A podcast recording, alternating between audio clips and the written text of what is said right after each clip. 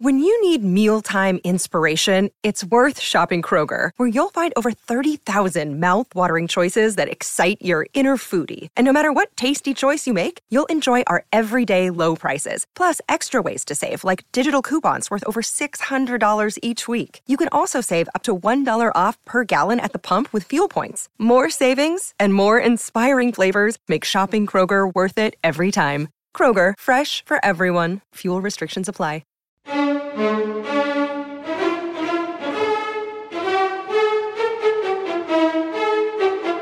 This is the Siècle.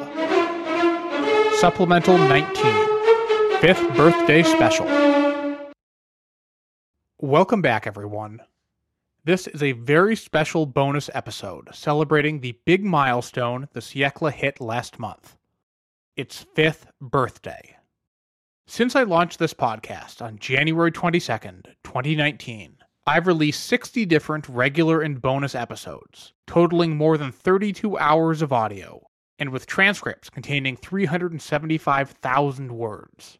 The show has been downloaded more than 368,000 times. It's more than I could have ever hoped for when I started this journey, and I owe it all to you, my listeners. You've listened to me blather on for hours about what I half sarcastically call the boring part of French history. You've spread the word. Many of you have backed the show on Patreon, including the latest subscribers, Neil Pound and Sasha. As a way of marking the occasion and saying thanks, I've got what will hopefully be a special treat for you today. In just a few minutes, you're going to hear from a very special guest who will ask me questions that you listeners submitted and also some of his own. This is a guest who is perhaps uniquely qualified to discuss this show, its time period, and the art of podcasting. It's Everett Rummage, who many of you may know as the host of the Age of Napoleon podcast. If you're not familiar with Everett's show, you should absolutely check it out. Like the Siècle, it's a serialized narrative history podcast working in order through early 19th century French history. The only difference is Everett is covering the period immediately before the Siècle begins, featuring a little known Corsican general named Napoleon Bonaparte. You can find his show at ageofnapoleon.com or wherever you get podcasts.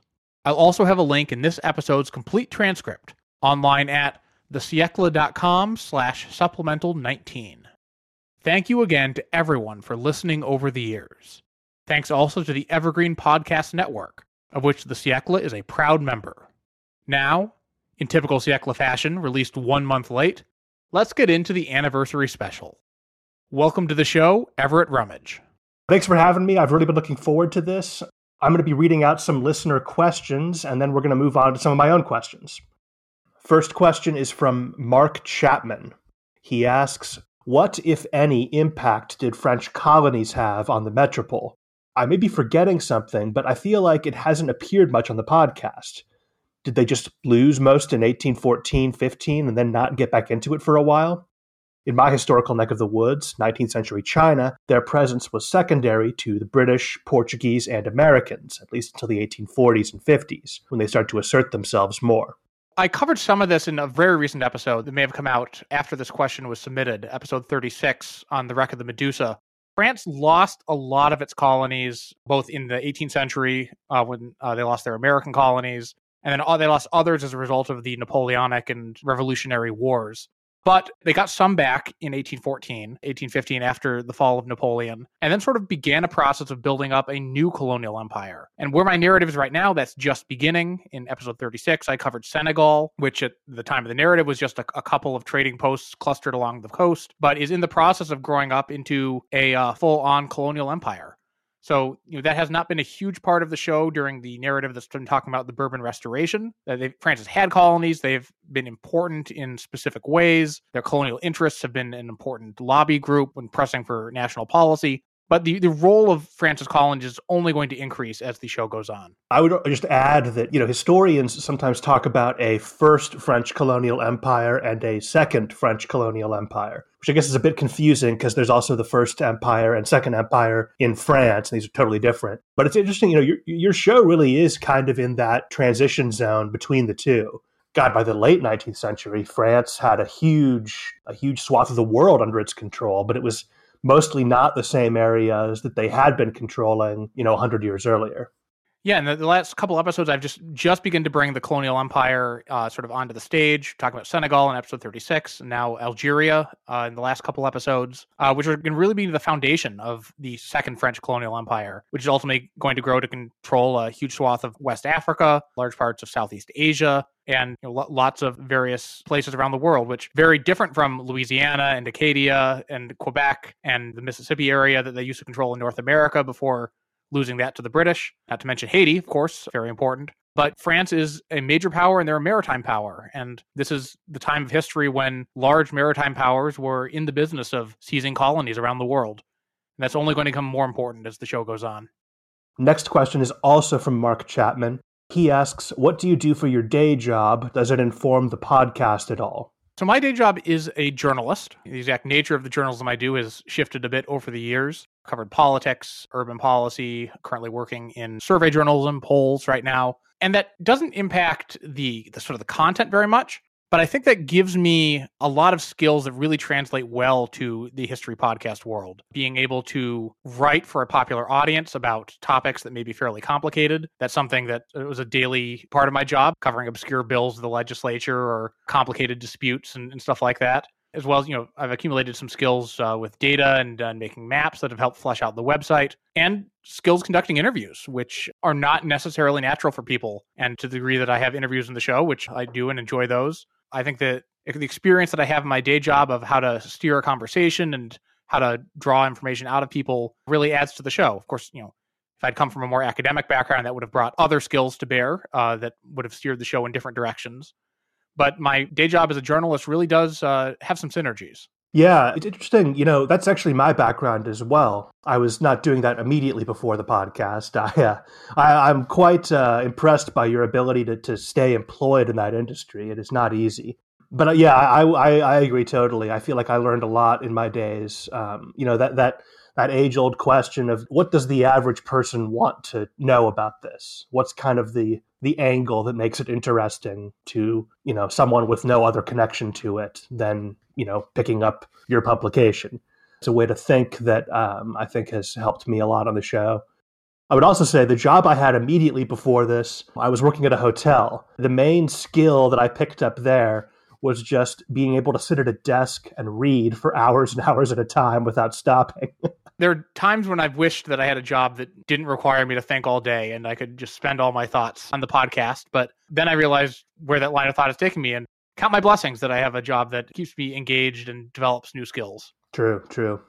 All right. Next, Daniel Ostrovsky asks We're now five years in and approaching the July Revolution. That's a period of 15 years out of the intended total of 100. At that rate, we might not be finished until 2050. How do you feel now about the scope of the show? Does it still seem like a realistic goal? I feel this a lot, Daniel. Certainly, the, the possibility that I will not actually take the narrative all the way to 1914 or won't take the narrative all the way to 1914 at the same level of detail that I've been doing is in the background of my mind. I won't consider this a, a failure if I don't complete the intended scope of the show. I feel like the work that I've done stands on its own, even if I don't reach that target, but I still want to. And I'm always sort of hoping that I'll be able to pick up the pace. Ultimately, I think that's mostly just going to come down to whether I'm able to devote more time to it. Right now, I'm doing this in my spare time, working a regular 40 hour a week job, writing the podcast in evenings and weekends. And with the length and complexity of the episodes that I'm writing, it's, it's very hard for me to output at a faster pace than I have been doing. But theoretically, it's possible that the money I'm getting from the show could get to the point where I'm able to afford to devote more time to it, which could enable me to pick up the pace which is maybe the only chance that I'll finish the show before I end up having to retire. I am doing the show full time now. And even for me, you know, I stick to a pretty rigid release schedule, but still, it's, um, you know, I, I got to say for the listeners, you guys really have no idea. You know, when you're when you're really digging into this stuff, there's so much. I mean, I could be going a quarter of the speed and not run out of things to talk about. So it's really just an endless font of interesting stuff. Did you notice when you went full time that your pace picked up? Or did you just compensate by making your episodes more complex? Well, I sort of fell into a schedule. When I first started doing the show, I was doing an episode every two weeks, or trying to anyway. And uh, that was just grueling sometimes I would do a really big episode and I would kind of feel the need to you know step away from it for a couple days. And so i'd take you know three four five days and, and not do any work on it. And then it would be like a week until i had to have another one out. And it was just too much especially with you know having to do uh, i was in school at the time and having to do that at the same time it was just burned me out really quick. So now i'm on this monthly release schedule which i think has helped me you know the, the episodes are longer but there's roughly the same amount of time editing. So, um, sound editing, that is. So, that's helped me be a little more efficient. And once I got on that monthly schedule and started actually doing the show full time, I haven't missed one yet. So, well, that's uh, certainly not something that I can say about the Siècle. I've definitely had uh, some missed episodes from time to time. Longtime listeners will remember that I originally started releasing every two weeks as well, which lasted a few months until I burned through the backlog I'd sort of started with and uh, very quickly slipped to once a month and then occasionally not even that. You know, I, I, make the promise that I'll release an episode every month, some flexibility for slight delays or something like that. But, you know, to keep myself honest, if I miss a month, then I suspend the Patreon donations.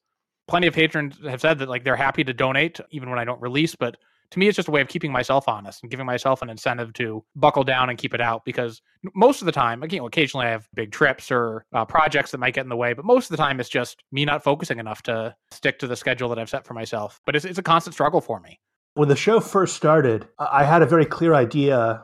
You know, I almost had it sketched out episode by episode what I was going to be talking about. So it wasn't too hard to stay on schedule. I was sort of just filling in the gaps, but then I eventually kind of, you know, ran out of runway there. And um, it is tough, you know. Uh, I feel bad complaining about it because, on a certain level, you know, my job is just to kind of hang out and read books and write. But you know, you do that for years and years, and it it does wear on you. You know, it's writing is not the kind of thing that you can do you know like when i worked at service jobs you know sometimes you feel like crap and you're not you know your head is not in it but you show up and you do your job and it's not a big deal. Writing is the kind of thing you can kind of do that a little bit when you're writing but you need to be you know to do good work consistently you need to be rested and energetic and inspired and it doesn't always come easy. And you can get burned out really easily. So i uh, I would implore your listeners to have patience. there, there are some writers that I've met and read about who can just like, you know, stick to a schedule and they wake up and they write for three hours in the morning every day, each and every day, and stay productive. And I, I view them as a, a, kind of space alien. it's, it's just a skill that is totally alien to me. I am one of those people, but uh, oftentimes when I sit down and do my three hours of writing, it's basically staring at my computer and I write like four paragraphs. And I do that five days in a row and get nothing done. And then on the sixth day, you know, the dam bursts and I write eight pages and makes up for the, the five days where I got nothing done. It's just how it goes sometimes. That's generally how my uh, writing process goes as well, except slightly less diligent. Next question is also from Daniel Ostrovsky. He asks, What is your favorite subject that's yet to be covered on the show? I guess for me, the topic that I'm most excited about, one of the ones that sort of inspired me to pick up the show, and we'll see if and when I get here, is in the 1870s, in the, the aftermath of the fall of Napoleon III and the uh, Commune of Paris. There's this this fascinating period where the voters of France elected a majority of monarchists to the National Assembly, which was de- debating like what kind of government will France have. But even though there was a majority of people who wanted to bring back the monarchy, that majority was split between which monarch they wanted to bring back. And because they couldn't agree on which king, France ended up getting the Third Republic, just as sort of the the lesser of two evils for both of these monarchist factions. Yeah, that is a fascinating story. And I, I just want to throw in from my own two cents I am also very much looking forward to you covering the commune whenever that takes place. I forced myself to stop buying books about the Third Republic. There's so many interesting stuff out there, but like ultimately, it's going to be years and years before I get to them. For my the sake of my budget and my groaning bookshelves, I, I just had to say I no more books about Dreyfus. I've got to wait until at least I can see it in the distance from my narrative right now, which is uh, going to be a long time. That's funny. I have the exact same problem where I something catches my eye and it's about like you know the Waterloo campaign and it's like so far in the distance from me, and I have to be disciplined about it and not because I could very easily spend hundreds of dollars a month on books for the show that I will not read for two, three, four years. You're saying that people have written some books about Napoleon? this obscure campaign in Belgium in 1815. I think I would have heard about that. All right, all right, fair enough, fair enough. Next question is from uh, Jean Christophe Rondi Turcotte. I'm curious about your French. From what I can hear, it is quite good, and I was wondering if you use it in your day to day life, either to help research the podcast or even just for mundane purposes like entertainment. Jean Christophe, bless you, but my French is not good. uh, it was a one time passable. I studied French for a decade in school.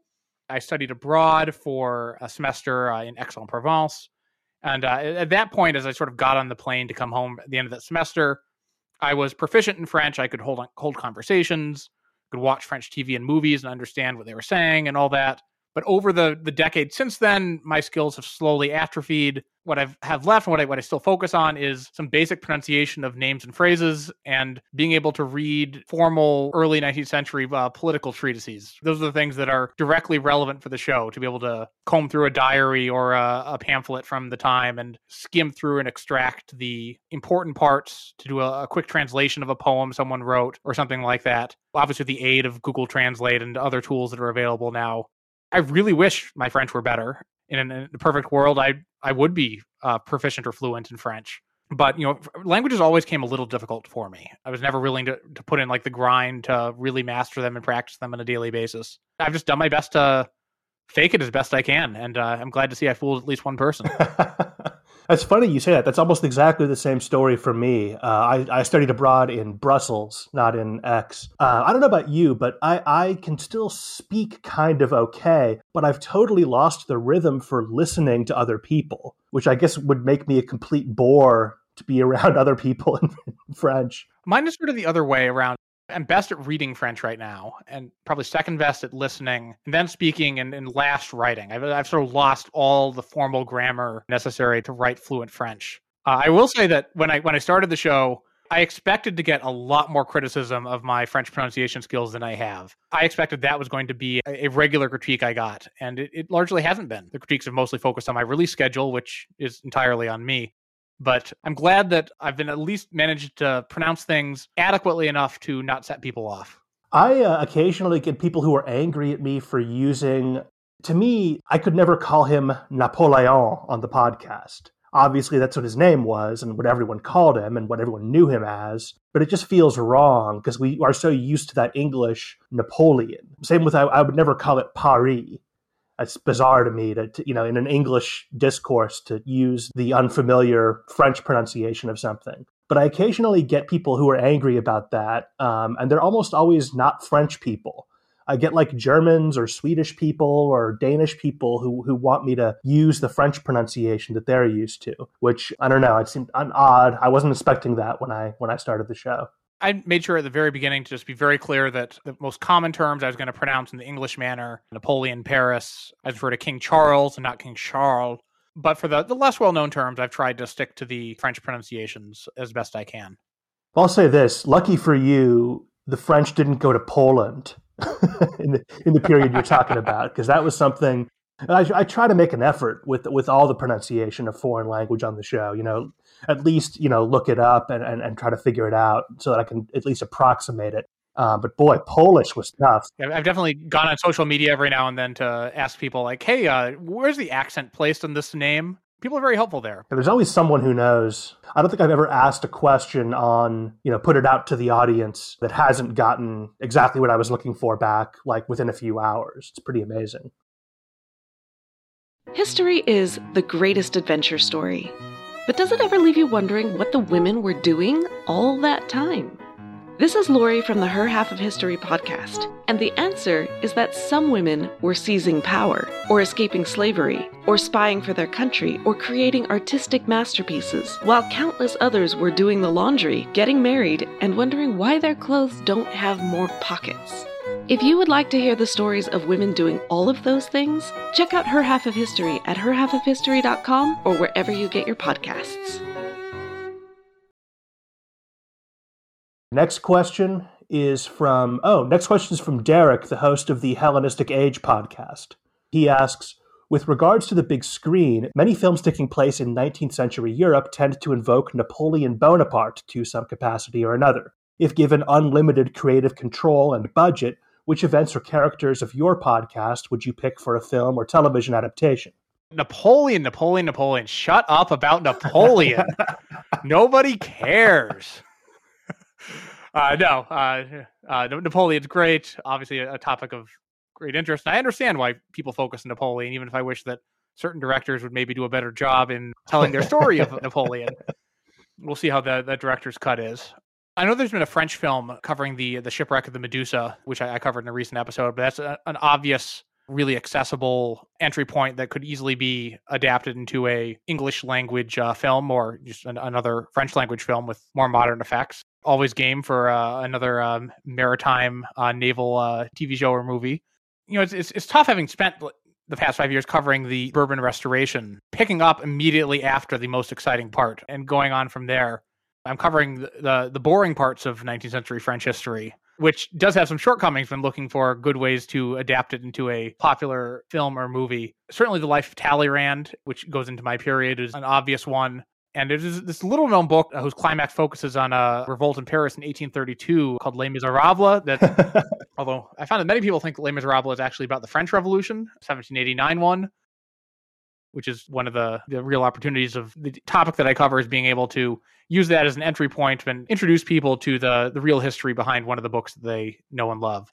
Yeah, you know that book and subsequent adaptations of that book. It's funny that that that event. It's not one of the hallmark revolutions, shall we say? It's not in the top five.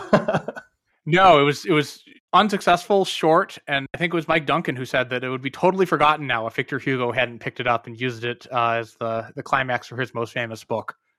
Yeah, and uh, going back to what you said at first, I always thought um, a, a, funny alternate title for your podcast would be there's a, uh, a Metternich quote where um, he, he, wrote, you know, his own memoirs of, of the Napoleonic period, and at the at the very end, he basically says something like, "That is how you know the events of the Napoleonic era ended." Everything else belongs to ordinary history.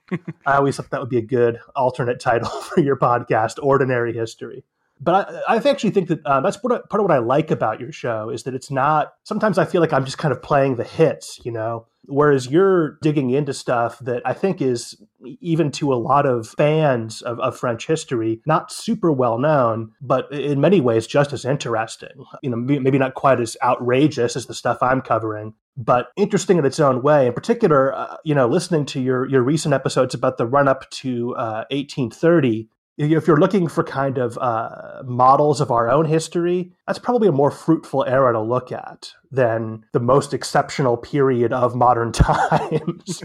uh, yeah, no, I, I, will add that you know this is, this is about Napoleon, but I, I, do think there could be a great movie of alternate history focusing on an attempt to break Napoleon out of Saint Helena, a, a naval raid. Obviously, this never happened, although people did talk about it, and the British were paranoid that it was going to happen. But I feel like there's a great story there that, that could be told for sort of an alternate history movie about a ship trying to break Napoleon off and escape to America while being pursued by the British Navy or something like that. Oh, yeah. There's that rumor, which, you know, people ask me about this all the time, and I've looked into it. I've never found good documentation of it, but it's an extremely prevalent rumor, shall we say, that Lord Cochrane, the famous British daredevil naval officer, supposedly thought about doing that when he was on his way to South America to uh, aid the South American independence movements. And supposedly he sort of had a mind to do that and then on the way found out that Napoleon had died on St. Helena. So that is such because Cochrane is also, I mean, talk about a character. Larger than life figure, yeah. William Holt asks My question concerns Karl Marx's works about the politics of France during the 19th century. I've often heard historians gushing about the 18th Brumaire of Louis Bonaparte, but this gushing has almost always been in relation to the introduction of the book, in which Marx discusses man's relationship to history, and not so much about the analysis of France in particular. What are your thoughts on this work? Do they hold up as a good analysis of the events they cover? Uh, well, I've got good news and bad news for you, William. The bad news is I have not done a detailed analysis of Marx's 18th Brumaire beyond, you know, the famous introduction and the, you know, first as tragedy, then as farce quote, which is such a great line. The good news is I am speaking with someone who has done a detailed analysis of that. Are you able to give maybe a brief answer to William's question here? Yeah. So, like anything with Marx, his writing is extremely dense. It's actually not a very long essay, but there's a lot to unpack, shall we say. I'll try to choose my words carefully so that you don't get angry emails from grad students. But basically, to put the essay in context, Marx has this theory of history. That's kind of the whole basis of his philosophy. Not that history is sort of an A to B progressive event, but that there's sort of a formula to how history works. And he'd been criticized by people who'd said, hey, look at what happened in France in 1848. And these will be, you know, spoilers to your audience. To make a very long story short, there'd been a, a, revolution, and when the dust settled, the forces that were in control of the country were basically the mainstream left. You know, today we'd probably call them progressives. These were sort of left wing liberals and moderate socialist types. The center left. Right. Then a series of strange events occur that culminate in the return of the empire. Napoleon's nephew becomes the emperor. And basically, people said, Hey, Marx, you know, you say that there's this sort of formula to history. According to your philosophy, shouldn't it be impossible for a progressive republic to sort of devolve into a more authoritarian, more sort of traditional form of hierarchy? The essay is Marx saying, well, if you think that, then you've misunderstood my theory. And actually, if you look closely at the events in France, you'll see that things played out much as my theory would have predicted. And then he goes through the events and sort of explains this sort of unexpected, strange outcome happened because of sort of the positions of the different classes of French society uh, and how they came into conflict. And that basically, in Marx's opinion, the progressive forces, in quotes, sort of couldn't get their act together and there was kind of a stalemate. Because of the way that the Republic was set up, the only person who really could break the stalemate was Bonaparte. Marx is sort of using these events to talk about his philosophy. It's not a work of journalism. But uh, I think it's he does a pretty good job both of defending his philosophy and of sort of analyzing the events. Do you think it holds up as actual history, or is it mostly of interest, sort of from a more meta historiography perspective of understanding how people at the time were writing about the events? Uh, I would say more the latter. Probably a modern person would be best served by like reading a book or listening to a podcast, shall we say, about these events, and then reading 18 Brumaire to sort of see how he's less focused on sort of telling you what happened. He's sort of assuming you know what happened. That, you know, this was written for intellectuals and radicals to read. What's really interesting is sort of how he's claiming things are happening, not how he's describing the events. Next question is from Sam Kendrick. My question is about the French relationship to border regions, especially to what is today Belgium. You briefly mentioned in the last episode that a common critique of the Algiers campaign was that the forces would have been better spent reclaiming some of the Rhine departments. What was the general attitude towards these regions during the Restoration? Were they viewed as integral parts of France that had been lost? Or was this more of a political maneuver than a genuine foreign policy goal? What kind of relationship did France have with the Netherlands, Luxembourg, and the German Rhineland states? What kind of cross border interchange existed? What tension? And lastly, were there people across the border, i.e., outside France, who thought they should be brought into the French kingdom? One way to think about it is that in the Bourbon Restoration, these arguments that France's borders should extend to the Rhine were more about geopolitics and national security and less about ethno nationalism. This was not an, an, argument that, like, these people are rightfully French and therefore must be included in our borders, in the same way that sometimes over the subsequent history you would get wars to try to bring a group of people who were seen as culturally in common with a, a country into that country's borders. It was more that to be secure, France needed to have a defensible border on its northeast frontier, and the defensible border was running along the Rhine River. France's other borders are the ocean or mountains, the Pyrenees, the Alps, the Jura Mountains. It was widely seen and would be demonstrated in subsequent centuries that this northeastern border was France's vulnerable point, and the French thought that in order to plug that, they needed to annex the often non-French speaking territories leading up to the Rhine.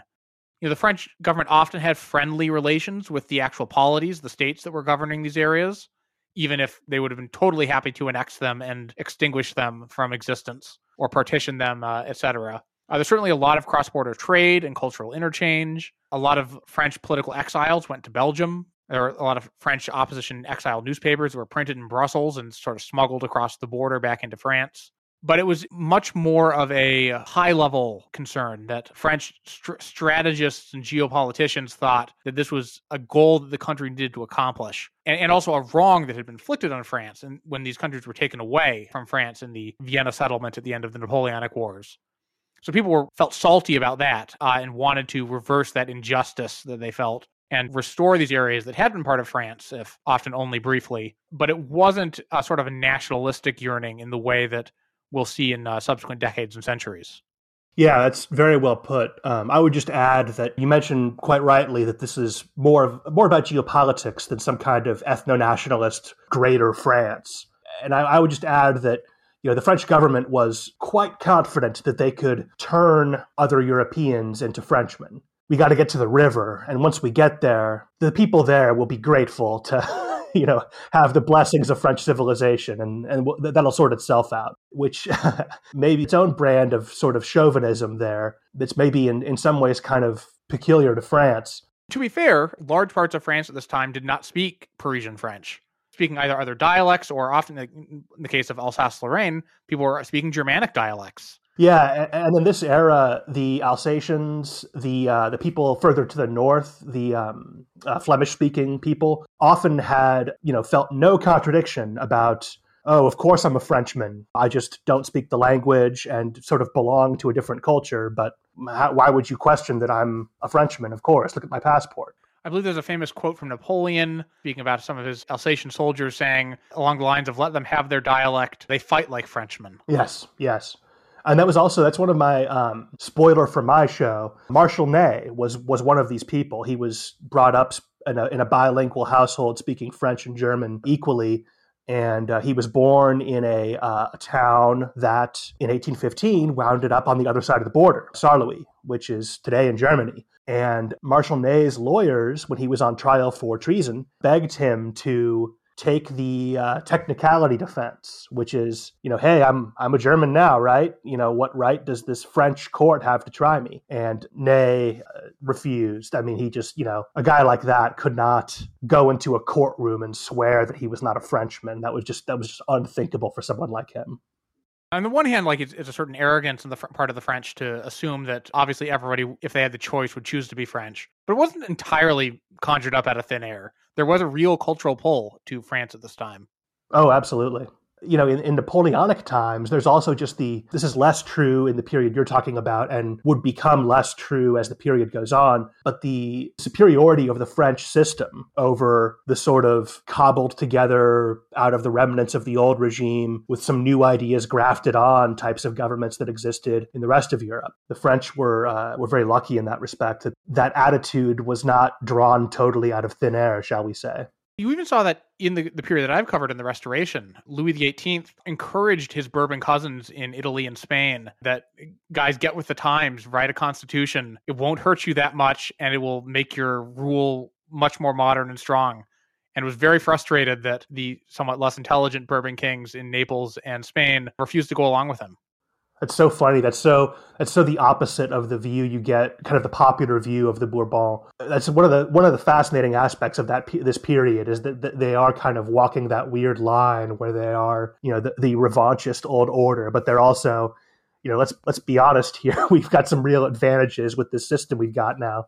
They kept a huge amount of the legacy they inherited from the Revolution and Napoleon. Louis XVIII, in many ways, though his power was checked by an elected parliament and a constitution. Uh, in many ways, his ability to dictate what went on in his uh, kingdom was much stronger than his older brother Louis XVI ever had. Yes, because of the the much more centralized and efficient Napoleonic bureaucracy that he inherited. And despite a couple of the more radical ultra royalist voices, decided no, we're going to keep this. It's so funny how uh, the the ironies that history foists on people.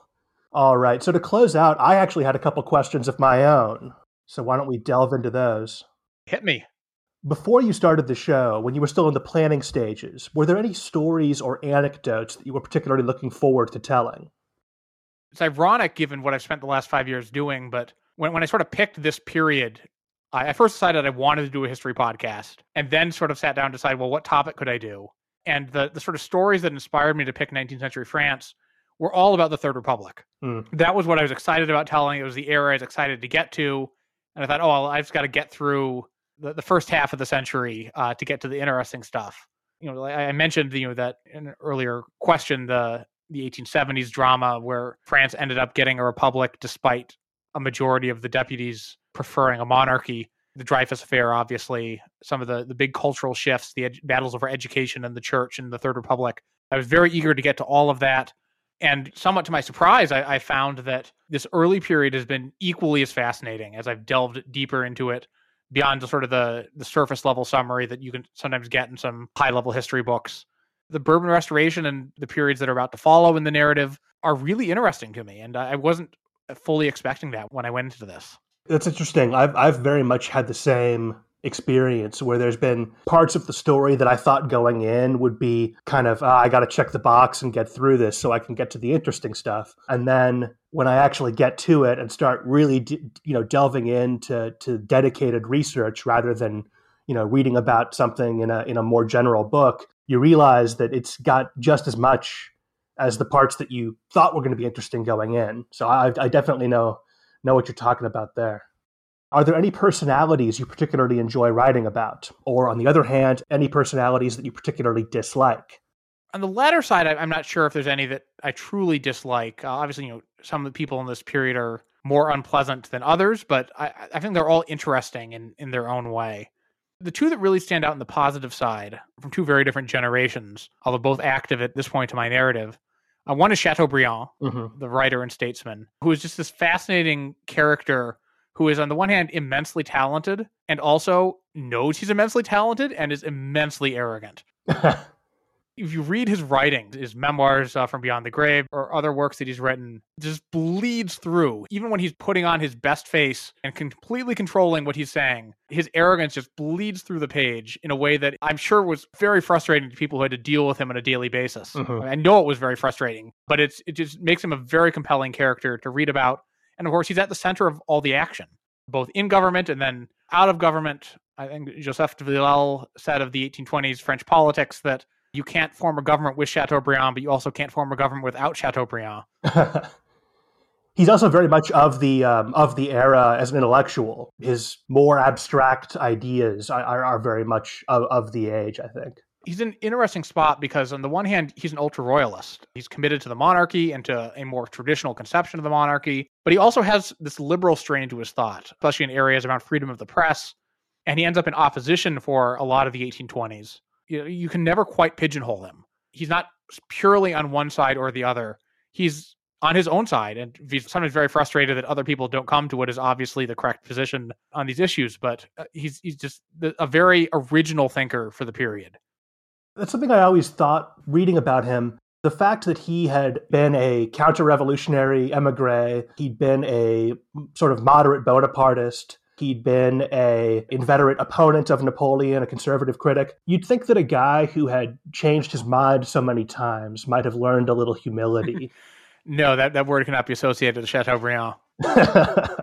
he would argue, I'm sure, that uh, as as people are often want to do, that uh, they didn't change. I didn't leave my party; my party left me. Right, right, yeah. People like to see themselves as being internally consistent, and the system around them becoming more radical and leaving them behind. The other figure who's in a very different position in his career, and uh, Adolphe Thiers. Yeah. Who at this point is sort of this irrepressible, energetic, young, somewhat radical journalist. Not in the most radical, but you know, on the more progressive side. And he is sort of at the beginning of this extremely long career that will see him at the center of French politics for most of the next half century. He's just such a dynamic character and such a complicated character who's going to do some things that uh, I'm sure me saying this is going to probably get some angry letters from people. His actions with the Paris Commune in particular have made him something of a bête noir for a certain uh, type of history fan. But I, I think that exactly that is what makes him so interesting. This is a guy who, on the one hand, crushed the Paris Commune, and on the other hand, helped midwife the French Third Republic into being. He's brought down monarchies and defended monarchies. He has opposed republics and created republics It's a very, very long and interesting and often contradictory career. And I'm, I'm really looking forward to following him. And in many ways, he's going to be sort of a viewpoint character for the foreseeable future of the show because he's, he's going to be at the center of events for many years to come. Yeah, absolutely. Personally, I, I love those ambiguous characters, like like Thiers. I feel weird saying I love Thiers. I mean, what he what he did to the Paris Commune, you say he crushed it. I mean, that was one of the the worst state mass killings in history when it happened, and it was really bloody. He's not like a character like Lafayette. You can look at and say, well, he's always trying to do the right thing. Yes. He can sometimes be bumbling, but he's it's easy, at least for an American, to always view Lafayette as sort of a heroic character. He's always trying to do the right thing, even when the right thing is the wrong thing. yeah. Thiers is, is, a much more ambiguous uh, personality. Also, like certainly very full of himself, very confident, not without reason, uh, as with Chateaubriand.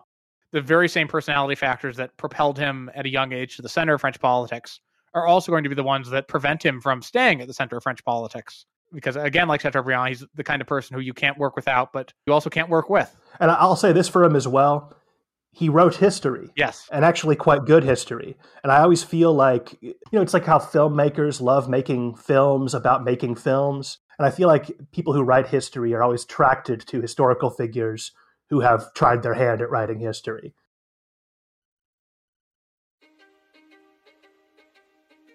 History is complicated the story of human progress is long, messy, and riddled with controversies big and small. On Conflicted, we dive headfirst into history's most infamous events and contentious figures. We try and untangle the good from the bad, the fact from the fiction, and the monsters from the misunderstood. Was Genghis Khan a murderous butcher or a civic pioneer? Did the Allied powers go too far in firebombing the German city of Dresden at the twilight of World War II? And how did the Marquis de Sade acquire such a sinister reputation? And was any of it true? These are just a few of the tough questions we wrestle with and investigate on Conflicted. So if you love history or just enjoy a good story, please join me, your host, Zach Cornwell, for a fascinating new topic each and every month. Conflicted, a history podcast, is available on Spotify, Apple, or wherever else you get your podcasts. I hope to see you soon.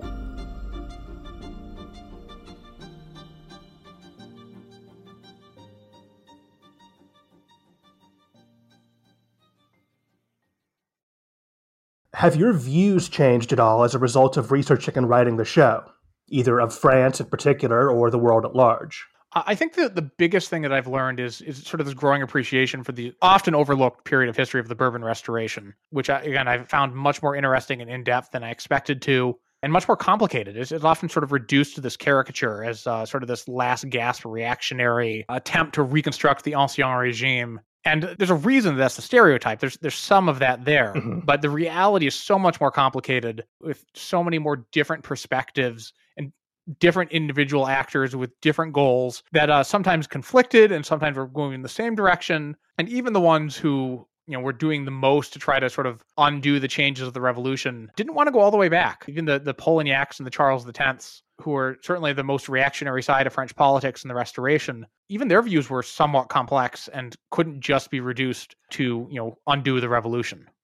Yeah, not to answer my own question, but I feel like that gels very much with my own thinking, which is doing my show has really given me an appreciation for just unending complexity of these questions, which leads me to think that, you know, I've never really been a great man theory of history type person. And that's become even more true doing this show. You know, I really gained an appreciation for just how little leeway political actors on a, on a big national or, or international stage, how little leeway they actually have to sort of do as they see fit. You know, they're they're all kind of just responding to limited information. Uh, you know, trying to head off crises, trying to pick between two bad options. Uh, it's really not individuals who are in the driver's seat of history. It's it really is things like economics, social forces, geopolitics, things that are outside of anyone's control it is often talked about the, the, French Revolution. You know, were they right to overthrow the king? I mean, it's almost like asking, was a hurricane right to hit the coast? These natural events led to it occurring. It's sort of silly to talk about it in terms of people's wills. You know, there's just so many complicated forces that lead to things happening. I'm probably a little bit less structuralist than you, closer to you than not certainly i think these big structural uh, factors are a, a, huge and underappreciated reason why things happen the big takeaway i've had in this area is is more in the area of pushing me towards a big picture sort of view of history where the commonalities really jump out. Obviously, you know, when you look at history, there are certain trends and things and themes that pop up over and over again. And then there are details that are different, completely, totally different from situation to situation. And you, you can emphasize one side or the other, the long story or the details. Reading about the Bourbon Restoration, this period that on the surface has almost nothing to do with the modern world. I've been struck by how easy it is to make comparisons between this very different political and cultural system and what we have today. While there are often huge and important differences that need to be understood to properly understand what's happening, there's so many commonalities too that are human nature and how people pursue power and how they attach themselves to ideologies, how they, they form these complicated ideologies, all these things that are, are to some degree timeless. Yes, I know the feeling. You know, to go back to 18 Brumaire, people make history, but not as they please, as, as Marx wrote. As long as I've got you here, we should talk a little bit about the sort of very similar periods of history, overlapping periods of history that we're covering, which are often, again, sort of treated very separately. You know, my story sort of picks up with the, the first downfall of Napoleon, and your story will more or less climax with the, the downfall of Napoleon. 1814, 1815 is not such a cut and dry dividing line in history as it's often treated by historians like us and, and other people. What are your thoughts as someone who's really researched the Napoleonic period? The ways in which the Napoleonic period informs and relates to the Bourbon Restoration period that followed it? I noticed this particular when I was writing about the Concordat with the Catholic Church. Napoleon is sort of this, sort of traditionally portrayed as this watershed figure, where he's the guy who institutionalizes the revolution, well, institutionalizes some elements of the revolution and does away with the more radical, more eccentric aspects of the revolution. Particularly early in his reign, there's sort of this image of he's settling accounts, he's tying up loose ends, he's sort of bringing certain processes to an end. And uh, the Concordat's a great example of that. You know, that there's this you know, period of, of terrible religious conflict in France, and then Concordat signed, that ends. Well, you look at it up close, a lot of these things do not really end. A lot of these loose ends are not tied up. You know, Napoleon is a brilliant politician, and because of the sort of strange circumstances in which he came to power, he had a lot of leeway to impose settlements on certain outstanding issues in French politics. But a lot of cases, you look at it up close, he's really only kind of pausing these processes. He's only sort of temporarily shutting up everyone in a certain in a debate. A lot of the issues that Napoleon quote unquote settled are very much back on the main stage, you know, within a few years of his uh, downfall. So I see a lot of continuity the most obvious is the personalities. I mean, you know, I listening to your show, I, I, hear names that I, I know well from my own research all the time. But that's just the most kind of obvious and visible continuity. The social structure, the broader socio-political and economic changes that are going on during the period of the revolution and the empire are pretty much just continuing on. There's really, in a lot of ways, more continuity than there is rupture between all these different various governments and various periods of history to the point where, you know, maybe that's the secret of their success, right? Governments come and go, the country stays the same, right? I was certainly struck researching for a recent episode of the French economy that several people said that the French economy in 1830 had more in common with the French economy in uh, 1750 than it did with the French economy just a couple of decades later in 1850, because the, the railroad revolution was what really changed everything. Yes. Yeah, I think that's absolutely true. It was not the shifting regimes from republic to empire to monarchy and back and forth. Daily life often stayed the same at a non elite level. And it wasn't until the railroad came along and then the telegraph and other the industrial revolution that daily life was really truly fundamentally transformed. Look at what the, what are the sources of uh, a social order. Land ownership is a big one. And you know as you've talked about on your show you know the idea that the old order was just restored when napoleon fell is totally wrong. Because when you look at those really deep things like land ownership and things that are the basic building blocks of the social order and the economic order, there's a lot more continuity than change, I think.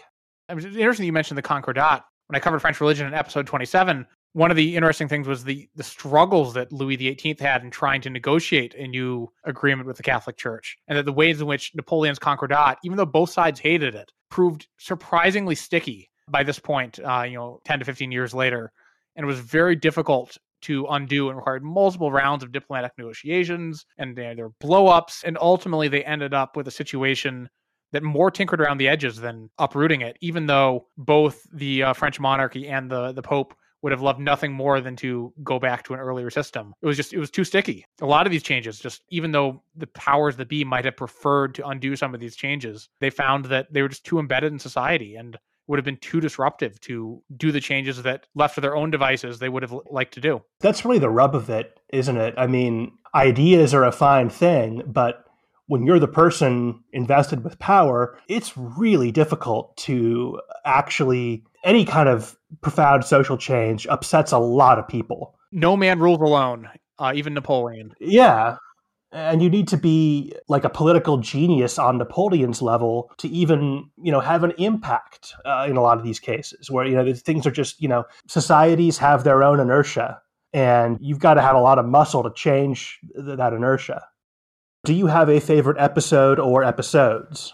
So, the, in general, the ones that I, I like the most or most satisfied by are the ones that are the most self contained, that are, are sort of telling a, a complete story from beginning to end sometimes these are the ones where I sort of step aside from my main narrative and cover something that's been going off on the sidelines. Like you know, episode thirty, where I covered the the Greek War of Independence, which is sort of connected to the main narrative, but fairly oblique ways. Or episode thirty six, the wreck of the Medusa, where I covered colonialism. Uh, but the, the two that really stand out to me when I sort of think back and reflect on this one is episode 31, uh, the election of 1827, which is just, to me was really satisfying because it was one of those all the threads come together episodes. Yes. Having all these very detailed episodes on particular topics, and just every so often you get an episode where you get to pull all those threads together and show how everything you've been talking about for a year intertwines and is all related and leads to this one climactic event. I found that really satisfying. The other one is an episode that you had a part in recording the cold open for, episode 11, The Year Without a Summer, looking at the subsistence crisis that France underwent as a result of a volcanic eruption, which is a way to, you know, explore how ordinary people lived and what happened when those normal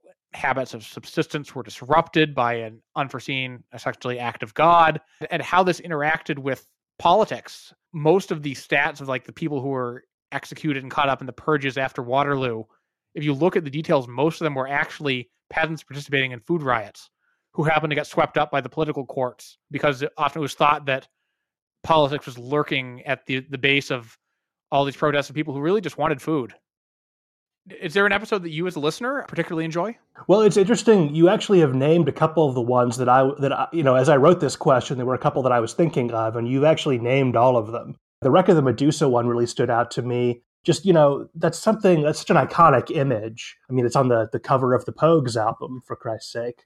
I sort of knew a little bit of the story but i really enjoyed just sort of delving in not only to the the story itself but the the context. I thought that was a really fun way to do that.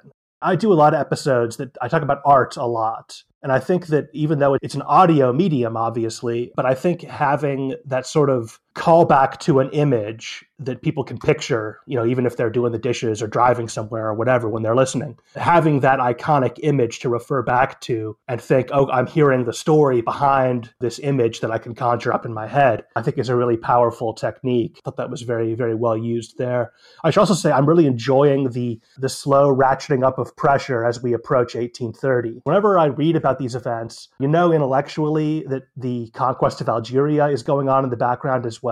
But that really adds an interesting dimension to all these events that there's, uh, you know, as you say, different threads all coming together all at once. I'm currently in the process of writing the episodes covering this, and I'm doing a bit of a writing experiment, trying to do a very subjective, sort of ground eye view of uh, what's going on and resist as much as I can, sort of the lessons of hindsight, the way we judge people based on what ended up happening and not necessarily what people knew at the time. You know, we'll see how that writing experiment turns out, but it's fascinating event. It's a very, very pivotal and often overlooked moment of history. I've done my best to try to cover this ramping up of the crisis from as many angles as possible.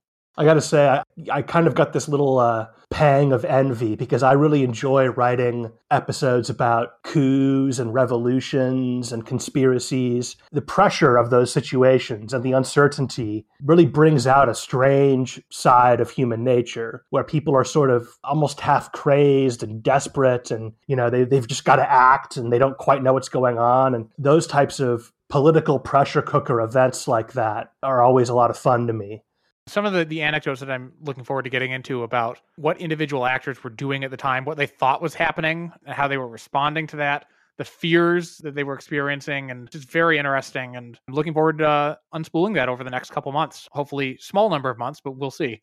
Well, I think that's a good note to leave on, right? A preview of uh, upcoming attractions. Thank you to Everett for giving his time to make this discussion happen. I had a lot of fun talking to him, as well as taking your questions. Just one quick announcement before we go. The Siècle is now on YouTube. I've started posting audio recordings of my early episodes online at youtube.com slash at the Siècle. That's with an at sign before the Siècle. My goal is to post one or two episodes from the back catalog each week until I catch up.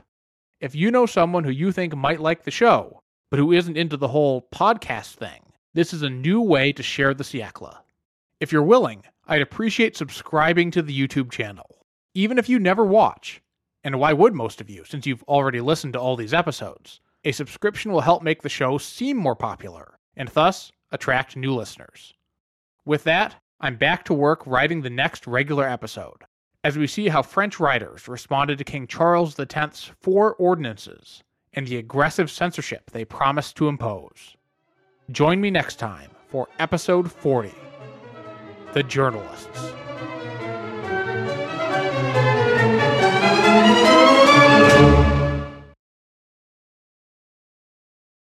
Around 10,000 BCE, families and tribes of the ancestors to the people of Britain would arrive in the southern part of the island after crossing from land that bridged from Europe. The Welsh built houses, communities, kingdoms, and continued to survive through Romans, Saxons, Danes, and Normans. The language and culture influenced by these sources continued to change and thrive, becoming ancient and modern at the same time. Join me as we travel through the history, meeting the kings, queens, nobles, and everyday people that create and grew modern Wales from the seeds of the ancient past. Croeso, and welcome to the Welsh History Podcast.